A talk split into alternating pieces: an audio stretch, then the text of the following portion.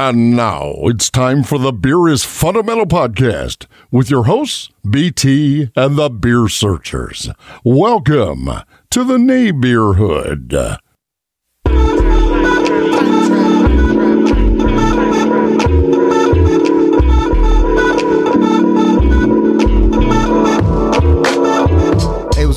Everyone, welcome to the Beer is Fundamental show, and we want to welcome everyone to the Neighbeerhood. I'm screwing up already, but that's okay because this is going to be a very special episode here in the Neighbeerhood. I got a bunch of guests for us tonight. Hey, we're all over social media. You can hit us up on Instagram at Beer is Fundamental, Twitter, Beer Fundamental, and Facebook, Beer is Fundamental. If you want to give us a shout out on the phone, that's 407-729-4303. Again, that's 407-729-4303. And again, as I mentioned, we have some special guests in here tonight, and we got a lot of beers to drink. We've already drunk a lot of beers. I have to my left one that you already know. That, of course, is Lady T. Lady T, what's going on with you? Hey, y'all, what's going on? That's all you got to say, Lady T? Yeah. Okay. Because Lady T's been drinking like everybody else. Okay. Also, you've heard this voice before. You heard this voice, Nate Molina. What's going on out there? So we got my man Nate Molina, who is known as our Angry Chair expert. But a couple of episodes ago, we promised you that we would have an individual who's going to come in. He's our resident homebrewer. You've heard his voice before at, I think, a couple of years ago at Smash, the Smash Festival, I think. Possibly the Smash, maybe the Center Florida Homebrew. It was like the Center Florida, what was it? Not Homebrew, Top Brewer Festival. Top Brewer Festival. That was the one, yeah. Okay, yeah, it was raining. Yeah. Take off your socks, take off your shoes, have a beer, and you're good for the day. Absolutely. So we got a man, Lil P, here with us. He's going to break down a couple of things. And now we have a new voice for you tonight. Michelle Molina. Hey, everyone. Okay, there we go. Yes. So we're going to have a very, very, very good time. We're going to talk about a few beers tonight. I think we've already knocked down, how many is that? Seven. And soon to be eight. Seven. Soon to be eight, and then 9, 10, 11, 12, 13, 14. So look, we're going to get it on tonight. You know how we do it here at the Beer is Fundamental show.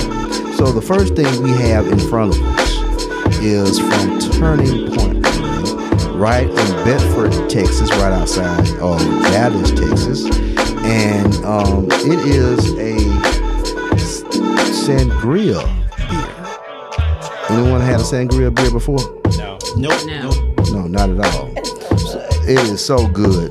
So take a sniff of this. Shouts out to Turning Point. I mean, they are doing it. ABV on that's 11.5%. 11.5%. Coming out of a pounder can. That's what you call good night juice. There you go. Please.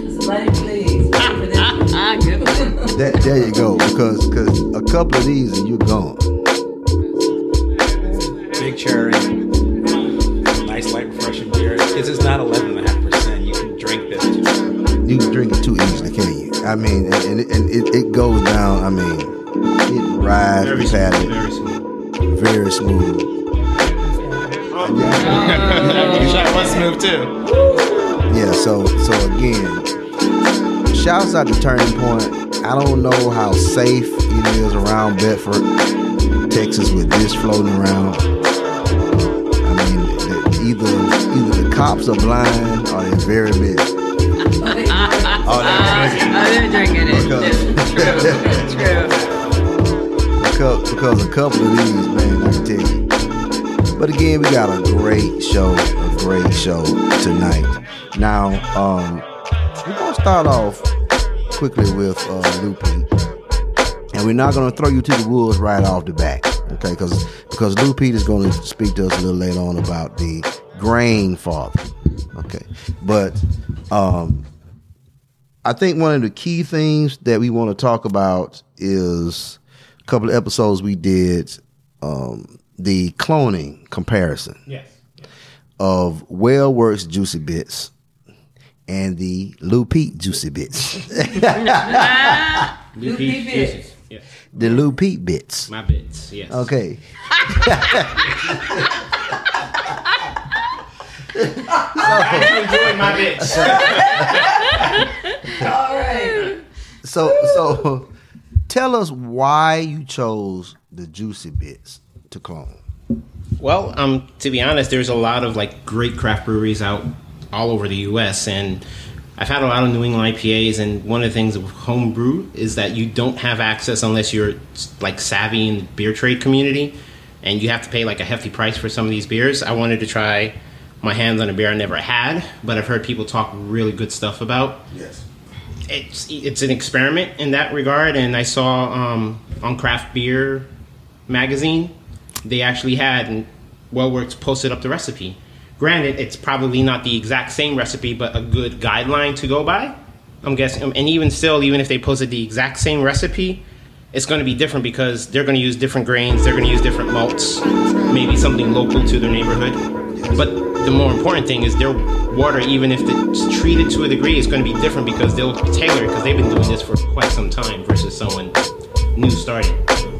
But I love New England IPAs, and I wanted to see, okay, how exact could this be? So happens that I didn't know that you actually tried the beer, and you gave me a good representation that it was pretty close to it, and I just wanted to try a really good beer. I wanted New England IPAs and something I'd never had outside of, well, the next one I want to try to do is the Julius, but that recipe, no one actually puts that out there. It's all clones of clones of clones. So... and that's kind of hard because they use their own yeasts. But even still, it was just an experiment to see how close could I come to making a professional brewer's beer at home. And hopefully, if anything, it was tasty. That's all I wanted to be. It's like something I could drink and pound back and like, okay, maybe once I go to Colorado one day, I'll be able to taste it and see how it goes. Okay, I mean, it was close. I mean, it was very good. And speaking of Colorado, the Great American Beer Fest is coming up in a couple of months. We don't know if we're going this year, to be honest. Well, look. The honest truth is you know, we got a couple of things and a couple of things on the fire, so hopefully we can make it out there. But they do have a section. Yeah, they do have a section out there where they do. No, that's Disney, okay? Yeah. They do have a section out there for those who are cloning beers, and basically you do a comparison. Nice. And you know, it's interesting to see. I mean, some people have done it very well. There's been a couple of people. You know, sometimes some people are off, but you know, it's an interesting thing. Section, yeah, absolutely. And the homebrewer section is exciting. I mean that's one of the highlights of the trip. So thanks for letting us know that. And again, if you haven't, and I know people, you know, you won't get a chance to get new P bits. Not yet, but not yet. But look, he's doing his thing, and look out for him. I mean, he's gonna be someone's head brewer sometime somewhere soon. That's a dream. No, it's more than a dream. He's going to get it back. Now we're going to switch over to Nate Molina, who's going to give us a little rundown on a couple of the beers that were brought tonight. What you got tonight? So we brought from Angry Chair. Let's see, we have the Purple Puffs, which is their blackberry or boysenberry? Blackberry with boysenberries, I think, too. There, blackberry, boysenberry, purple sour puffs. Berliner with marshmallow sweetness. Basically, it's just delectable. You just put it in your mouth and you drink it. Basically, all right. We also bought their Talking Code, which is their sour IPA with pomegranates. Blackberries was this one. Oh, it was? They've done a pomegranate version. That's their blackberry version. But the Pied de Resistance from Angry Chair that we bought was their barrel-aged peanut butter marshmallow Poppinski. Yeah, I'm looking forward to that. So Poppinski is the regular Russian Imperial style. This is the barrel aged version with the treatment of peanut butter and marshmallows, and you don't even taste the barrel. You just taste everything going down. It's insane. I've only ever had it once on draft. I've been saving that bottle. Oh yeah, that was that one night. Yeah. We also did bring from local in Orlando, Rock Pit Brewing, their Guava Paletes beer. It's basically, if you ever had the Goya circular can of guava that comes in the big can, you got to cut it open, and you always don't want to cut your hands because that's what ends up happening. It's basically that guava pureed into a beer, and it's burner. If you love guava, it's delicious. It is nice tart, nice so sour. Good. It's perfect balance, easy drinking. You won't stop drinking it pretty much. Yeah. So as you can see, we have a hell of a lineup. Not to mention whatever you're gonna have on there too. Yeah, I mean, yeah. So this is again. We promise you an amazing show. You know how we get when the buzzability goes. And so yeah, so we can't. There's absence of silence, and you know it's really buzzed. Yeah, we can't promise you. Yeah, you know, look, no. BT's gonna do well this time. Okay, BT is going to be anti-slur this episode. So we must hydrate. Let's see what happens when the Poppinski hits the lips. Yes. Anti-slur. Okay, we're gonna all work on anti-slur. Anti-slur. And I won't promise enunciation. Articulate every syllable. It's gonna be good. I promise anti-slur. The words may get mixed up. This podcast has been anti-slur. Brought to you by BT. But anti-slur. Okay. So what we're gonna do? We're gonna take a quick break so we can pay some bills. Let you know something. You gotta pay the bills, so we got the commercial coming up. But after that, we're going to get into our first beer, and gotta decide on what it's going to be. Got a lot of choices to come from, and then I think one of the things that we're going to have, I think next is we're going to have Michelle tell us about her first experience with craft beer. So I think that'll be exciting. So we're going to pay a couple of bills quickly, and then after that, we'll be right back with the Beer is Fundamental Show. Welcome to the Neighbeerhood, everyone.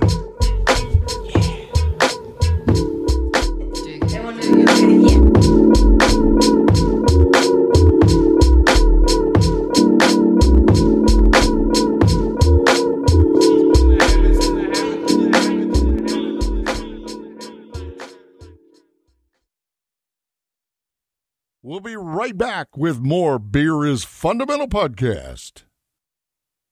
Sports fans are gearing up and saving big at Fanatics.com, the world's largest collection of officially licensed fan gear.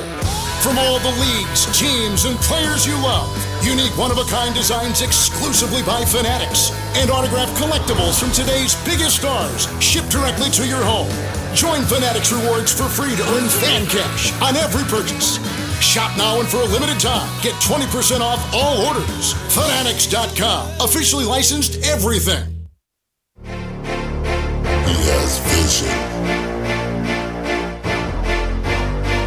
He has passion. He is a pro. And most importantly, soul. Push it to the max, no time to relax. Circle full of winners, I won't lose. And now, here's your hosts, BT and the Beer Searchers. Hey, what's going on, everyone? We are back from our commercial break.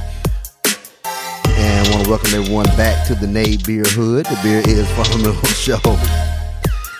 And again, we have three special guests here with us. And they're siblings. I think it's the first time we've had like three siblings. See, I'm slurring already. My anti-slur My anti-slur lasted one commercial break. that sucks. But we are back. Hey, the Beer is Fundamental show is always fun. Now, who wants to introduce this beer? This is called their paleta sour. It's a guava infused paleta. So a paleta, you could basically say, is a Spanish form of like a popsicle, but infused. It's all fruit infused and has milk involved in it. But it's supposed to be tart and refreshing. From the email blast that I got from Chris Rock, basically they visited a place in St. Augustine. That's right. And they had a paleta shop, and they actually literally took few pounds of those and infused it into the beer. So it's an ice cream popsicle. I forget the name. I could look it up off the phone,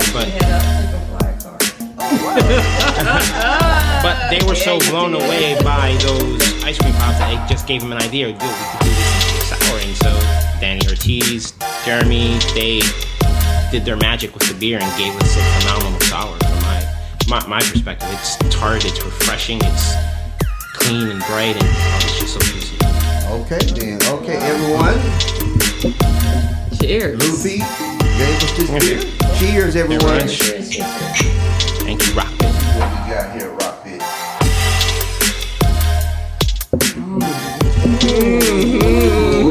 That's just so good. I'm sorry. Oh. Yum. Oh, takes me back to my country in Puerto Rico. Rock Pit. Wow, that's good. Yeah. Shouts out to Rock Pit. I mean, came out last Saturday. Oh my God, it is so good. They showed up and showed out on this one. Oh yeah. Wow. Man, this is they need to can this. Yeah, they do. They need to can of all of it. I mean, seriously, because this is super good. Yes. Wow, absolutely. Exactly. This is sweet sour. This is nasty good. So yeah. Thanks for bringing this. Bringing this. And for those of you who are not familiar with Rock Pit, is sort of close to the downtown area of Orlando.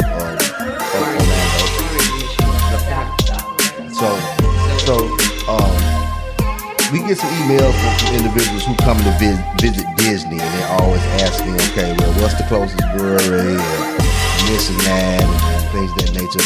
And so I try to send them to the ones that's actually going to represent Central Florida to its highest quality. Because we have a lot of breweries, but the key with the Beer is Fundamental show, we try to keep it real. So I'm not going to sing it, but I try to pick some of the ones that we know are going to be, that you're going to enjoy when you get there, because I don't want you to come all the way from freaking Seattle and to go to Disney World and you want to find good craft beer and you end up at some watering hole with a bunch of toilet water. So that's how we try to keep it. So, but look, this is a great beer. Now, Michelle, your first experience of craft beer was? Dogfish Head. I remember the article that first came out. Philadelphia Inquirer. So I started looking around for them to see that it would be distributed in our area. What was there was actually Midas. And that was just sweet heaven. Sweet heaven. Not that the beer was sweet, but it was just perfect, easy, and just deliciousness. I mean, you really can't fail with Dogfish Head. They made some good stuff. Did you meet the owner of Dogfish Head? Possible. Yeah, you know. yeah. But I mean,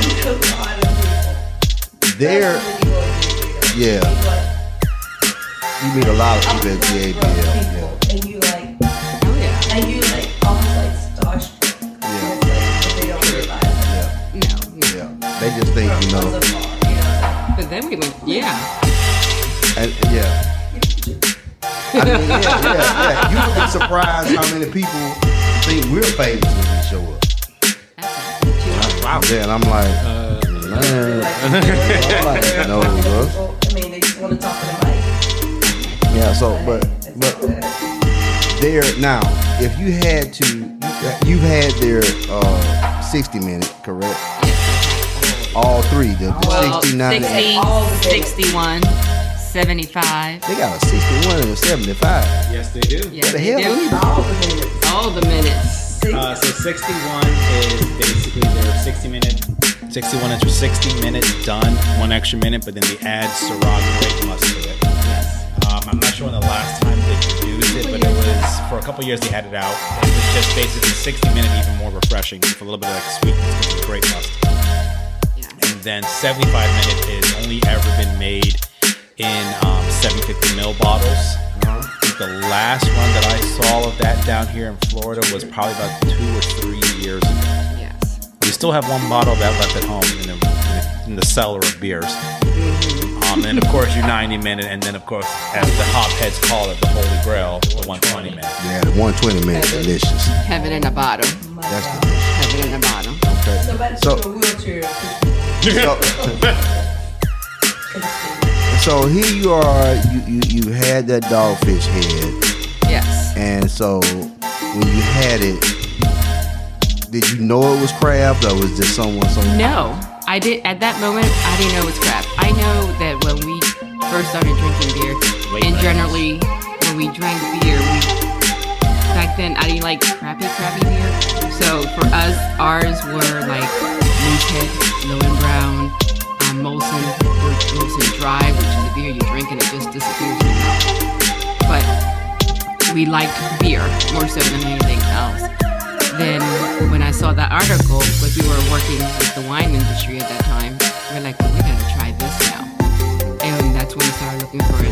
Then we did a trip down to Delaware to go to the brewery and the lounge down there. And this is before what it is now. I mean, they've taken over many acres and it's grown huge. We were there when it was just that small brewery area. So, and even back then, it was amazing. You got to taste beers that you never heard of. Like they had the calendar up there of the different styles that they would come out seasonally and what they tend to have regular rotation. When we went to the lounge, we did a bunch of flights. They had the 60, the 75, and the 90 minute IPA. And then the server came back. He goes, just because I know you wanted to do this, brought me the 120.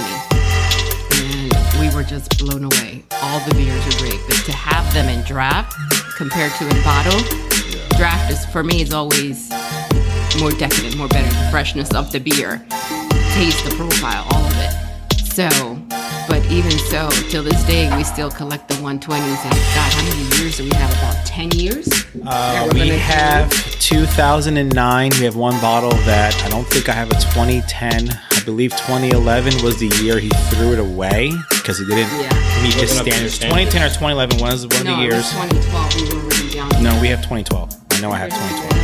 So it was before that. It was either 2010 or 2011 that he threw actually away the whole entire batch. He made a post about it in what was social media back then, God, 10 years ago. And he threw it all out because it just wasn't to his quality or standard. But then every year he's been releasing either 1 or 2 per year. And I got all of them. I'm planning on doing a massive flight. You may never hear my voice again after that because I'll probably die after all of those. Because I just had one actually last week at a birthday party in 2015. And it was just tasting like figs and prunes. Wow. Remember the one flight that we did in World of Beer? One of them was like an orange honey mead. It was at 35% ABV. They had tested it went up that high, but it was so good. They did Flight of 3. I can't remember the quite years of it. 2012, 2013, 2014. It was amazing. We actually made it. Was it a cookie? It doesn't taste like an IPA afterwards. That and for they harvested. Yeah, but that's what started me in my craft beer. But then what happened was we didn't do a lot of craft beer in New Jersey. We did a lot of wine. We did a lot. and then we worked at a winery.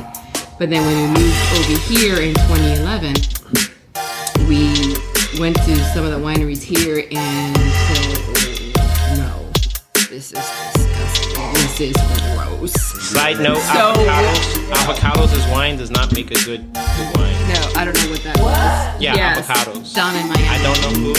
I don't remember the wine. My opinion, I don't know, but if it smells like diesel and tastes like diesel, no, it not, so unless you like diesel. I spoke to the brothers. I said, look, there's a lot of breweries here. We tasted a couple out with the local brewers of the Florida state. I was like, we're gonna do brewery hopping now, and that's what we started to do. We made friends with Garrett that used to work at the Hippo, Dr. Phillips, and he told us places to go. Angry Chair. Angry Chair, and that pretty much became our focus. Okay. And we started traveling to the breweries. One of our other favorite ones, they're in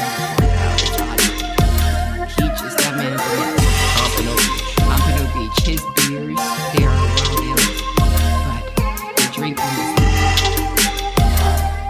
If you read some of his posts on detail of what he does, Very patient mad scientists. All of them are barrel aged. The first time we there, we only had four beers on tap, if that. And he had about 10 taps. One month he had 4 beers on tap. The other taps were guest taps of sours and stouts that he had there. And then we went there finally for their one time afterwards. We went for their 1-year anniversary, and every one of the taps were all his beers. He's got to the point now where he always has a rotation of just his taps. His collection of beer is just out. This one's amazing. He has one beer that he does actually use. Not the oil, but it's the terrapin hop. I forget the term. Yeah, no, it's the firm of the humulus. Yeah, strain. And literally, it smells like cannabis. Has a slight cannabis taste, and it's actually just numbed my tongue a little bit. So within legal limits. It's just, it's amazing. It's an odd tasting beer. It's not like, wow, amazing. But at the same token, you can't stop drinking it. You're like, what's that? Wait a minute. And then your tongue is numb. It was just super tasty after it. Crisp, it was delicious. Wow. You have a bottle of it. Yeah, we gave you, that was the one we gave you. Oh, that was it? Yeah. That was you. That's why I keep asking if you guys have drank it. Yes. Oh. Yes. It's a very mellow, very crisp and refreshing. Oh, man. That's what happens when you have so much doggone beer and wine. I know you can do it eventually. You know. It ages well. Yes. Wow. Yes. Wow. I mean... No, I mean, and the key, you know, the key with craft beer, it's come so far. You know, it's come a long way. I mean, you know, it's at one point, I'll be honest, I was afraid that it was going to oversaturate itself, you know, and sort of blow up the market to where, and to be honest, there are breweries out in the nation that are failing, right? Because I think every time I look at either one of the top sites like Brewbound, Full Pint, you know, you always sort of see some brewery that's closing. And again, sometimes it's the beer, sometimes it's the location. I mean, I'm still sort of flabbergasted with Red Cypress. Yeah, that's a sad. Everybody. That was a sad loss. I mean, I'm still trying to figure out why they closed. There are many rumors of why they closed, and a lot of it deals with money, from what I've heard, basically. But there are rumors I've been hearing through the Vine, basically, talking to people in the community, that there is a possibility they may reopen again, but under completely different. Because they weren't happy they closed from what everybody's been saying. They want to get back into the market. They miss it. They make great beer. I mean, they're some of the best IPAs in that area for our area in general. I mean, you have their Devil's Share Triple IPA, which is just downright delicious. And Carl is an amazing New England IPA. Roof, all those. Oh. Yeah. I mean, that Death Roll is still one of my favorite styles. So, I mean, that blew my mind when I got that freaking email. But, so again, you know, people are closing, but I still think that craft beer allows you to be so creative that I don't think it's really going to go. You know, I think you said it best, have fun. You said it best, Pete, that, you know, it allows everyone to have fun. Because I've never been into a brewery where people aren't having just a good time. I mean, you have one of the breweries that came out with today down in Melbourne, Intercoastal, had a release of 4 different beers that are all based on different cereals. Which we're doing tomorrow. So it tells you, I mean, realistically to me, yeah, a brewer is nothing more than a... All right, y'all heard it.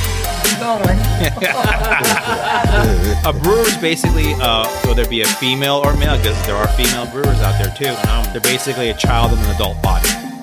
They're basically bringing back their flavors of their childhood to now do it basically legally and drink it. Yes. And everyone's a mad scientist. I mean, you're a mad scientist when you look at it. And so, I mean, that's extremely interesting. Okay, we're going to pay another bill. Thank you, Michelle, for sharing that with us. You're very welcome. That does not let you off the hook because we're still going to be coming back to you sometime during this show. That's fine. But we're going to pay another bill, and then we'll be right back with another brew. I am going to restrain myself from breaking into Rock Pit tonight.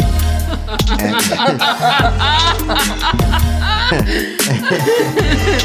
trying to steal this beer. This is damn good. Let me tell you, I was raised, I was one of the ones that was fortunate enough, I feel like I really haven't, but raised in Puerto Rico. And we call like your popsicles, we call them leaves, which is they're homemade, they were made in little plastic cups, and they're popsicles. And this takes me back to it. That guava flavor is, I mean, we had guava flavor, we put the fruit off and just eat it. So I misunderstood. I thought they actually took the paletas. No, they bought and ate more. Mm-hmm. But what they did is they actually tried to do their best to mimic the taste. So this is all just their skill as a brewer. They didn't insert the ice cream into it or the popsicles. And I thought they did. It sounded like they did. But that just makes me think that, man, I need to go down to that place. And I found out it's called Hippo, Hyppo, in St. Augustine. So... But no, the sour itself, just based off their own skill and recipe development, is wow. Sound like field trip. Mm. Yeah. Field trip St. Augustine. Mm. Y'all be here. We'll be right back, everyone.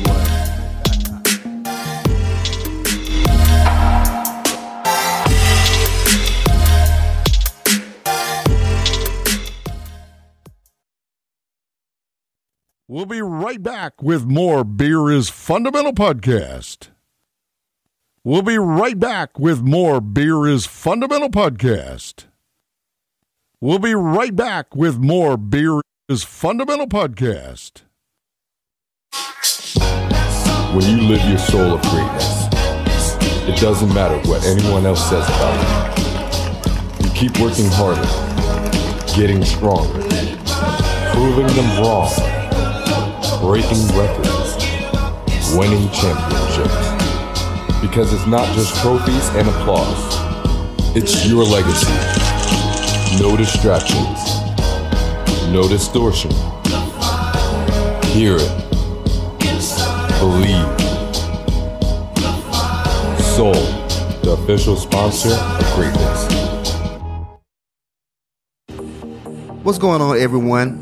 I know if you're listening to us, you love craft beer, but you may not have access to a huge variety of craft beer in your area. Well, that's no issue. Let the Original Craft Beer Club solve that problem for you. The Original Craft Beer Club searches out exceptional craft beers from around the country and then delivers the monthly beer club selections directly to your door. Each shipment includes 12 beers from among the best microbreweries in America, many of which have earned top awards for their signature brews. Their microbrew newsletter accompanies each shipment so you can learn more about the featured craft brewery and the brewmasters. Go to the Beer is Fundamental website and click on the Original Craft Beer Club logo for more details. There is great craft beer out there, and all you have to do is let the original Craft Beer Club get it to you. Cheers.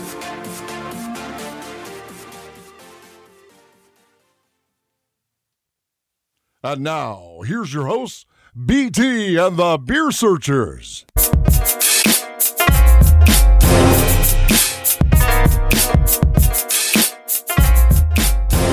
Hey, what's going on, everyone? We are back to the Beer is Fundamental Show. I want to welcome everyone to the Neighbeerhood once again, where your HOA fees are always paid, your grass is always cut, and you don't have to worry about your neighbors because they're always drunk.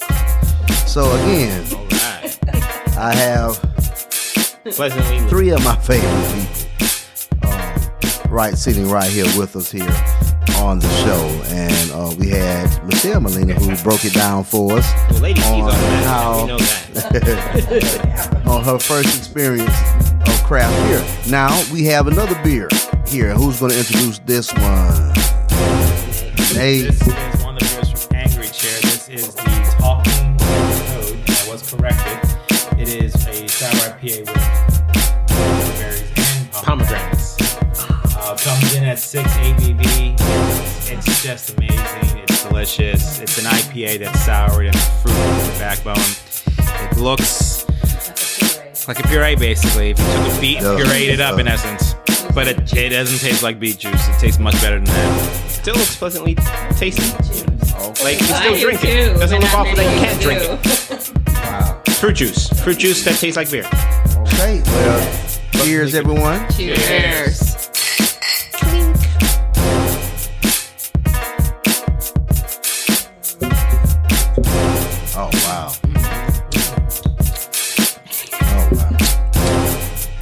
And the color is so... Thank you, Angel. I mean, yeah, and the color is just very, very interesting. I mean, you know, if you approach the average layman and you told them this was a beer, they wouldn't believe it. No. It's like smoothies, but juice. Yeah, you can literally take beer. This to work and no one will realize that you're having juice. Yeah. What is that? Oh, it's fruit juice. Yeah. Fruit beer. Fruit beer. Oh, it's my fruited drink. Oh, okay. Can I have a sip? I mean, really. No, pomegranates and blueberries. It's blueberries. Yeah, really, you would not know the difference. No. So, I mean, this is very, very nice. Very, very nice. Now, Lady T, you do realize that after the show, we're going to have to go back and rate these beers for the listeners. So, you know, keep in mind what's going on. So.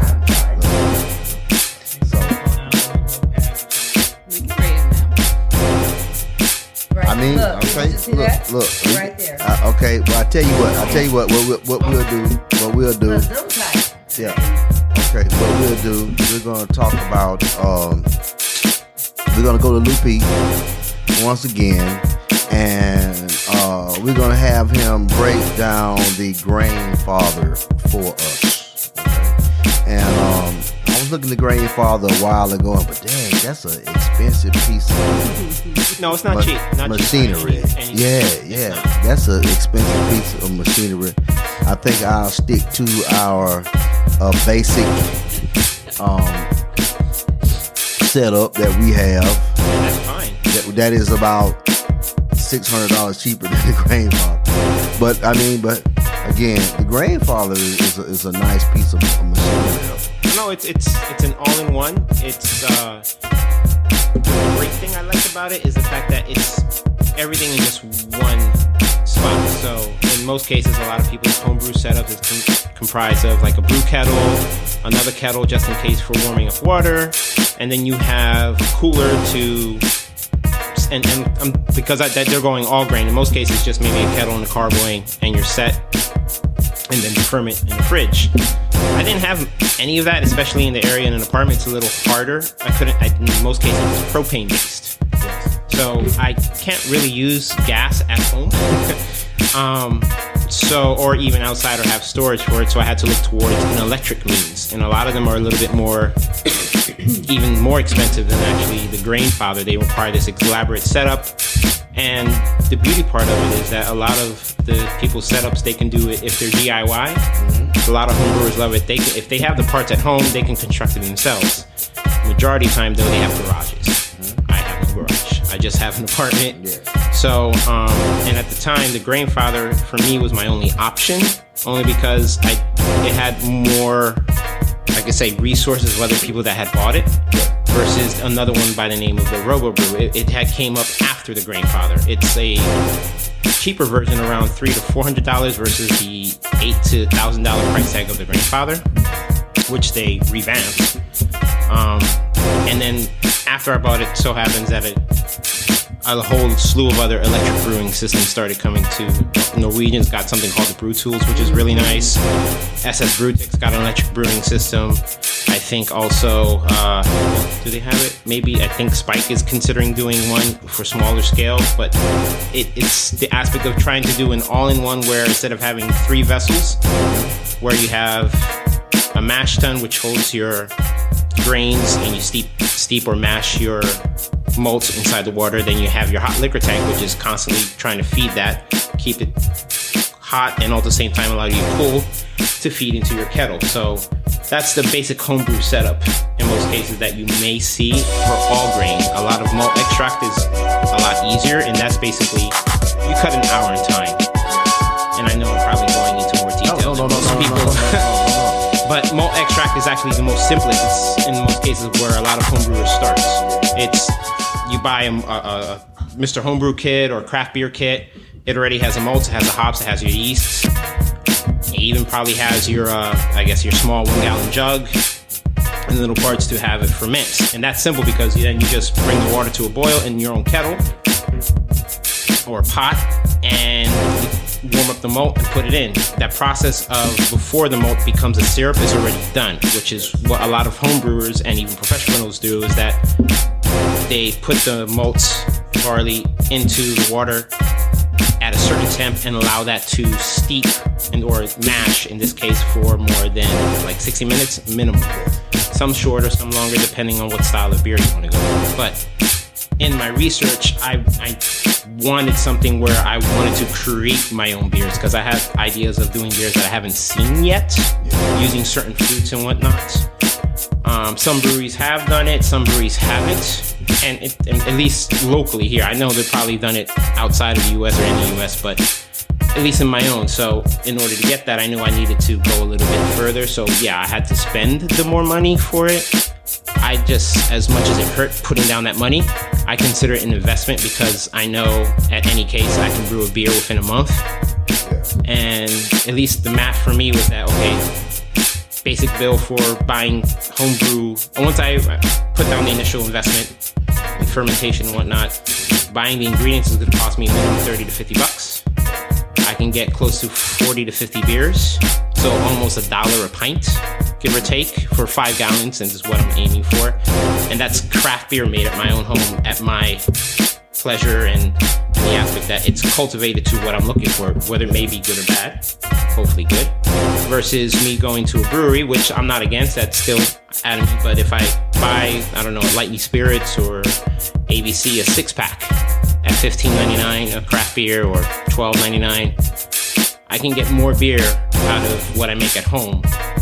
So it's a long-term investment, so, and at the same time, I get to learn how to make beer and have fun with it. A lot. I mean, that's the exciting part. Yeah, no, it's yeah, that's the exciting part. So what do you find when you look at the Grainfather?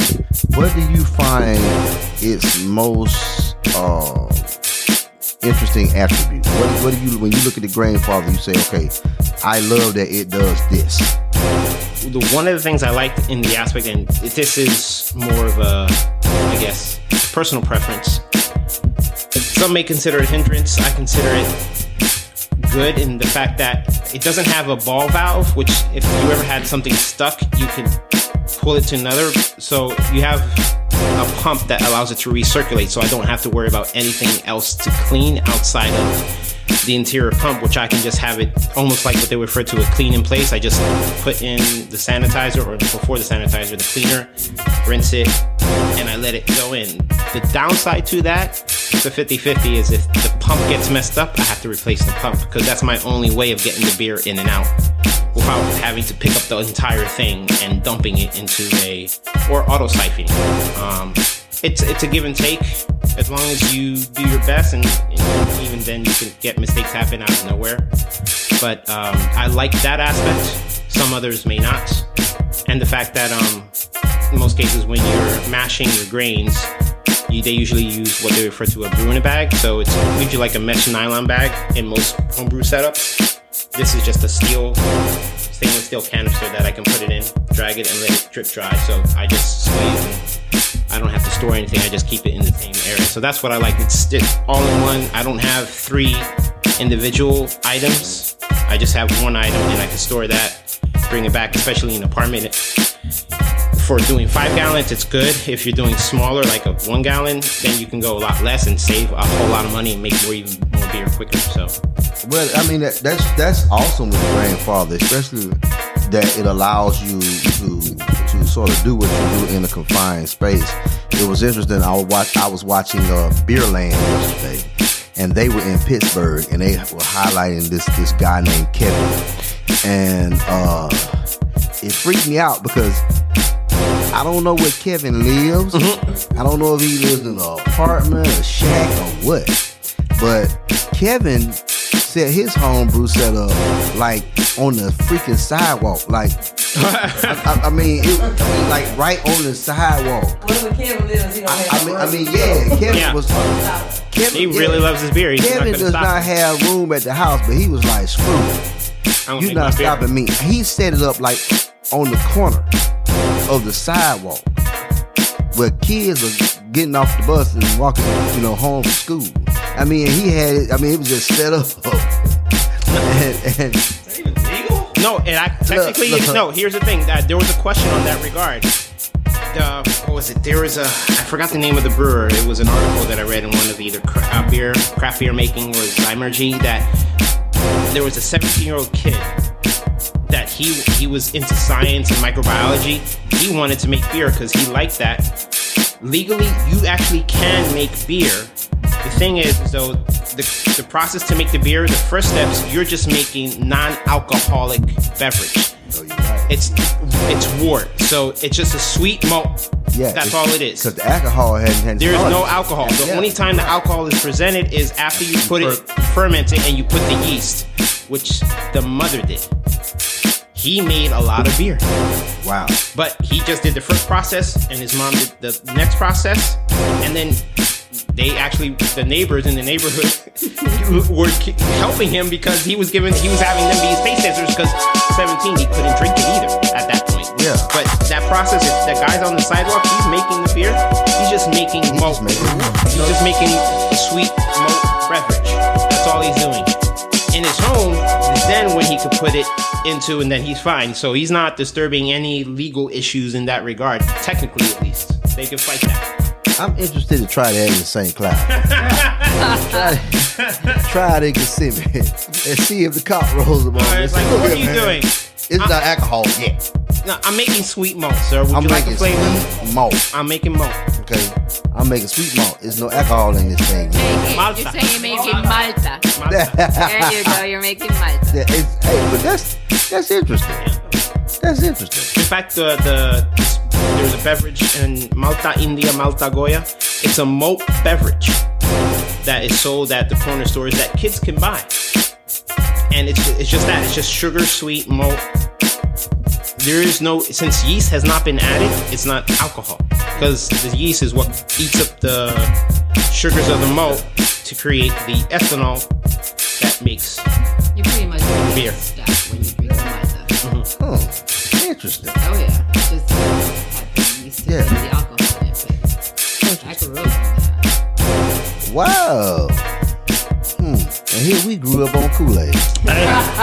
What you had last night. Great. They're growing up on stout and growing up on Kool-Aid. What the hell's wrong with this picture? Stouts and coffee. Hey. Hey, but thank you so much for giving us that rundown on things with Grainfather. Because again, I've read about it. I get a lot of beer magazines and I see it all the time. But you're the only person that I know who is using it on the regular. And what we're planning to do, we've already got with Lou Pete, and we're going to do some form of collaboration.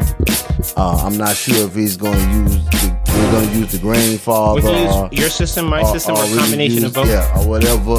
And, we're shooting for a strawberry milk stout. I have an idea of the bill, or what they refer, like the grain bill needed and what you would need to do to set it up, and a few yeast selections if you wanted to. There we go. Strawberry milk stout, people. So, lactose is going to be one main ingredient for that. Keep your head up, keep your eyes open, listen for it. We're going to do this strawberry milk stout, and it is going to be delicious. Is it going to taste like a chocolate covered strawberry, or are you thinking strawberry milk like what Nestle Quick but with the sour? I'm curious. That's a good question. I personally like chocolate strawberry. That's going to be a higher cocoa. Okay, well then we can shoot. I was thinking more of the second is because I like the strawberry chocolate milkshake type. Yeah, me too. But you know what? Look. You can't go wrong with either. Yeah. We're gonna. Why not make just both one time? We'll have the other time. 2 gallons of one. 2 gallons of one and 2 gallons of the other. You know what? To be honest, you got two setups. This is true. We got two setups, so we can do it. It can be done. So, okay. Now we got two styles of it. There it is, people. You make it and you call it the Wrath of the Strawberry. Hey, love it. Trademark. Love it. That's what. Copyright. Love it. That's what we're going to do. And it's going to come out delicious. So I'm looking forward to that, Lupe. And we're gonna get on that sometime soon. Now here's a good question, because I hear about this a lot from some of the home brewers that's around the country that I speak to. Being that we're in Florida and 98% of the time it's hot. Yeah. Okay. How do you think that influences the type of beers that people do down here? Actually, very heavily. I don't know if you ever notice a pattern with certain breweries that they do certain styles only certain time frames. So, generally speaking, and this is only an aspect of, I guess, mentally a lot of people. First off, it confuses me that Florida loves stouts so much only because it's so hot. I don't think we have a choice. Right? No, the only reason I say that is because stouts to me is a very warm beer, right? I would figure up north would do that. No, up north, it's heavy on IPAs, which I would think would be a reverse. Either way, a lot of stouts tend, since it's a stout-heavy state because of Tampa. Tampa included Cigar City. They exploded and it's become...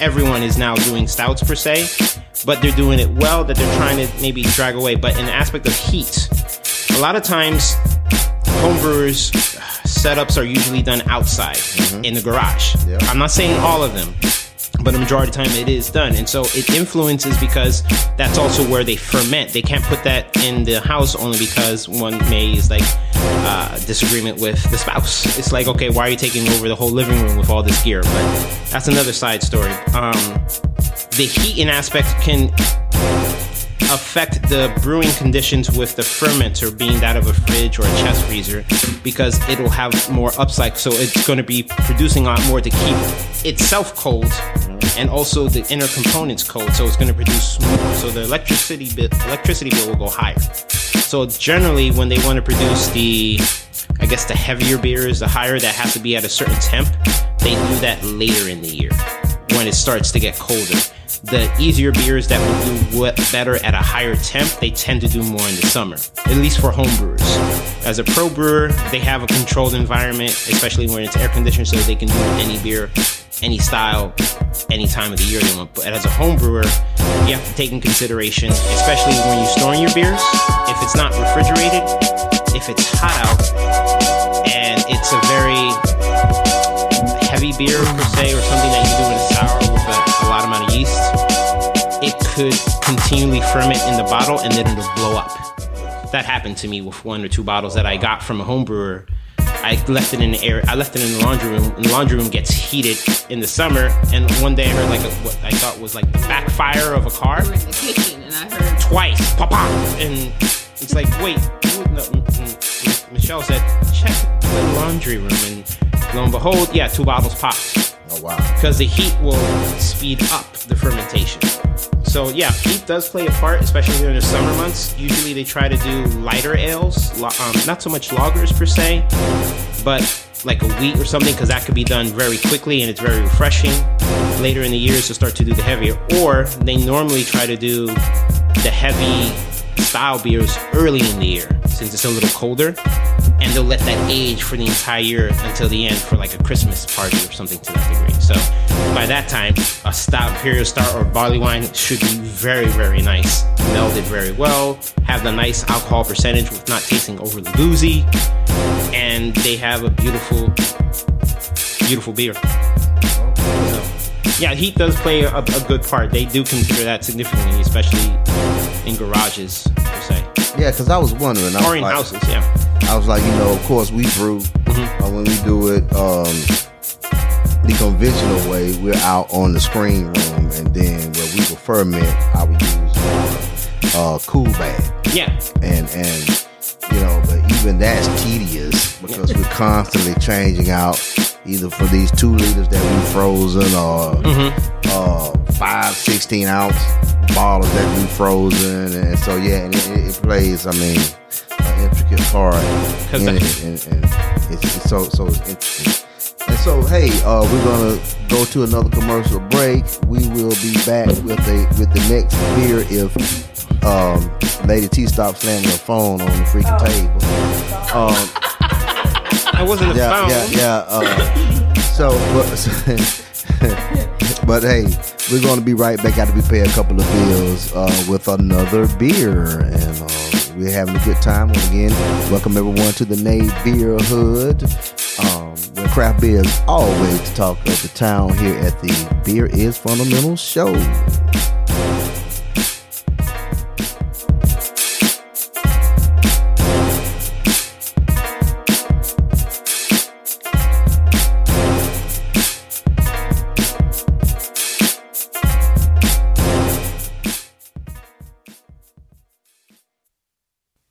We'll be right back with more Beer is Fundamental podcast. Sports fans are gearing up and saving big at Fanatics.com, the world's largest collection of officially licensed fan gear. From all the leagues, teams, and players you love, unique one-of-a-kind designs exclusively by Fanatics, and autographed collectibles from today's biggest stars shipped directly to your home. Join Fanatics Rewards for free to earn fan cash on every purchase. Shop now, and for a limited time, get 20% off all orders. Fanatics.com. Officially licensed everything. He has vision. He has passion. He is a pro. And most importantly,